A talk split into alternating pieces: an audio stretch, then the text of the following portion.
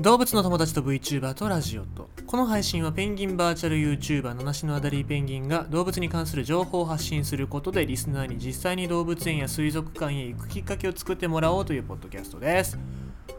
まあ本当にコロナウイルスの影響でね、えー志村けんさんはお亡くなりになってしまいまして僕らとしても、まあ、世代がバレるかもしれないですけどまあ別にいいんですけどバカ殿だったりとかドリフはちょっと世代が違うかもしれないんですけど録画だったりとかね、えーケーブルテレビで再放送をやってたりしてたのでよく見てましたね。バカ殿に関しては小学校の頃にバカ殿があった次の日にもう次の昨日のバカ殿見たって言って友達と一緒に盛り上がってたりしたのがものすごく印象的なんですけどもそうっすね。でまあちょっとバカ殿って若干若干じゃないだいぶだよね。数少ない地上波で見るエロがねあってこれがまたなんかこの合法的なエロスってとてもいいじゃないですか。普通になんだろうファンザとかでエッチなビデオを見るとかそんなんじゃなくて合法ですよ。合法の電波でそういうのが流れてるっていうのがなんか希望を持ててましたね。当時なんかインターネットなんかダイヤルアップの時代だったからさ。えー、すげえもんだ。すげえなと思いながら見てましたけど。なんだろう。えっとね。一個例えるとマジモノの AV 女優さんが出ててしかもあのバカ殿様をお風呂の中で洗ってあげるっていうシーンがあって。すげえな。しかも当時ね親御親御さんと一緒に見てましたので僕は。うちのおかんがもうダメよこんなんって言ってましたね。僕は何がダメなのかよくわからなかったんですけど今思うとうんダメだなと思ってましたけどね。でもなんかそういうのも含めて夢を与える仕事だったんじゃないかなコメディアンってねっていう感じですけども。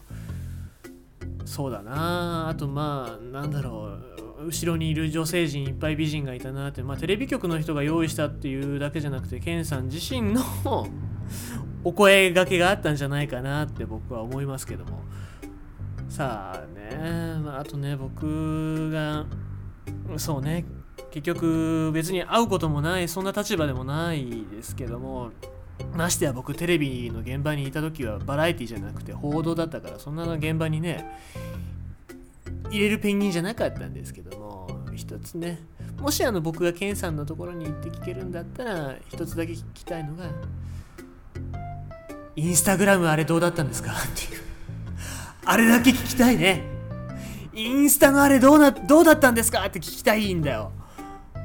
まあ、わかんない人に説明しますと変なおじさんわかりますかね？変なおじさんのギャグで股間のところに白鳥白鳥って言ってあのビヨーンってねあのでっかい白鳥が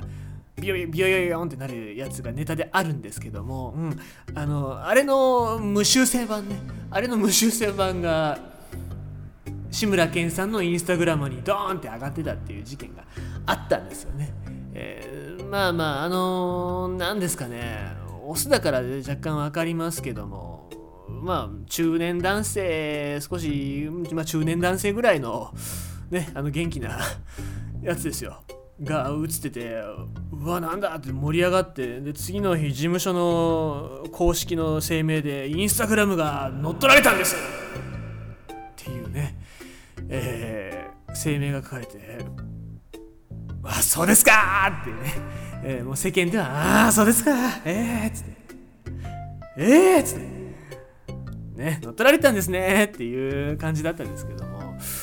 あれの真相をちょっと聞きたかったですね。まあいつかそっちに行った時にね聞きたいんですけども。うん。まあでもねインスタ覗くとやっぱ羨ましいんだよね。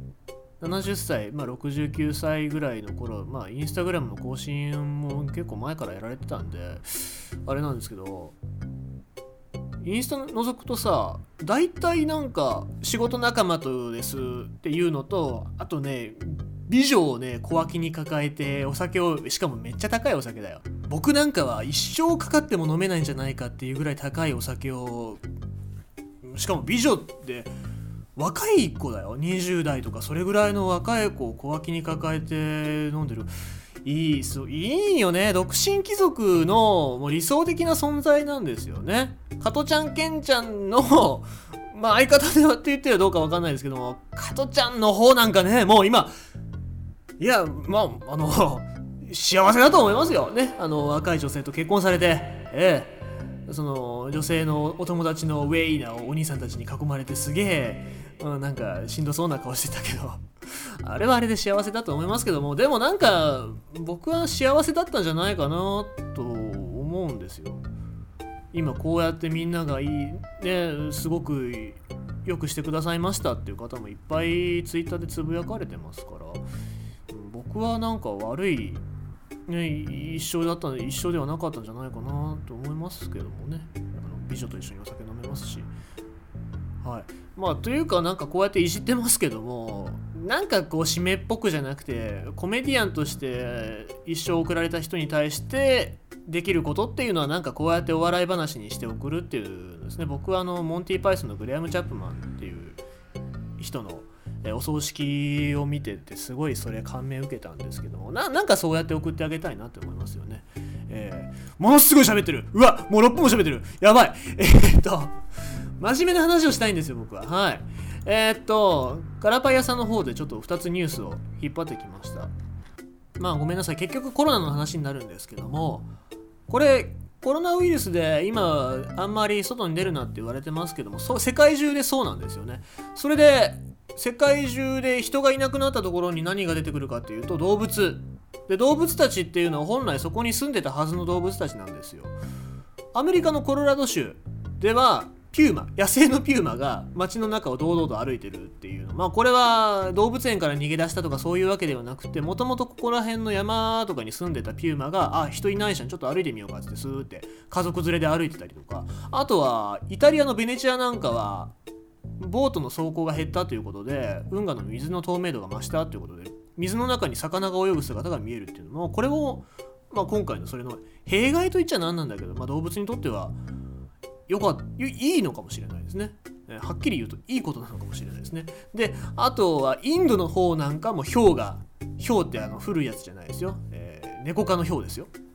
が降りてきたりとかあとはそうですねニューヨークでもあニューヨークじゃない。ごめんなさい、えーと、マサチューセッツ州なんかでも七面鳥。七面鳥はこれね野生の七面鳥なんだよね。よく食べられてますけどもターキーですよ。ターキーが野生のターキーが降りてきてるっていう。であとはねカリフォルニアではコヨーテ。コヨーテが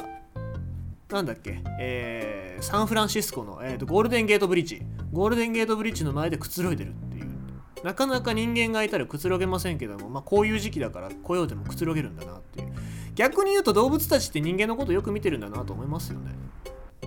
普段降りてこないのにこういうことがあったっていうのを感じて降りてくるっていうところを見るとやっぱり動物たちっていうのは人間のことをしっかり見て行動してるっていう。うんなんだろう。今回の件今回のこのパンデミックのことでまあ、動物たちに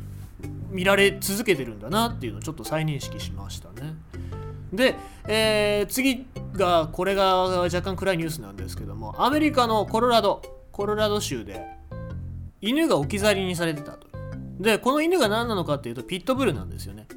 でピットブルっていうのは犬の中でもかなり力が強い犬種でで噛みついちゃったりすると人間に対して殺傷能力があるぐらいちょっと飼育しづらい動物なんですけどもこれは捨てられた理由がちゃんとありましてちゃんとってか、まあ、捨てちゃダメですよそりゃ。だけどあの手紙が残っててで飼い主さんからの手紙なんですけども、まあ、元ね元飼い主さんからの手紙なんですけどもパンデミックが起きちゃったのでカリフォルニア州に避難しないといけない。だからこの犬の面倒を見てくださいっていうことででその飼い主の名前付きで書いてたんでうーんまあなんかねこういう動物って増えるんだろうなってちょっと今回のパンデミックでもまた思うんですよね。で最終的にこのピットブルっていうのは保護シェルターに保護されてで今は里親が見つかってで、まあ、Facebook とかでも元気そうな顔が見れてるんでよかった。まあこの子は良かったんですけどこういう子っておそらく増えるんですよね。で避難今回は避難だったんだけど例えばこのコロナショックの影響でお仕事がなくなっちゃったりとか収入が減ったことによって動物を養えなくなる人っていうのは結構増えると思うんですよ。そうなった時に動物を捨てるっておそらく今まで私の家族です家族ですって言ってたと思うんですよ。その家族をポンって捨てちゃうっていうのは何なんだろうって思うしじゃあもともと飼うなよと僕は思っちゃうんですよ。だからこの騒動で苦しんでるのって人間だけじゃなくて人間についていってる動物も一緒なんだろうって僕は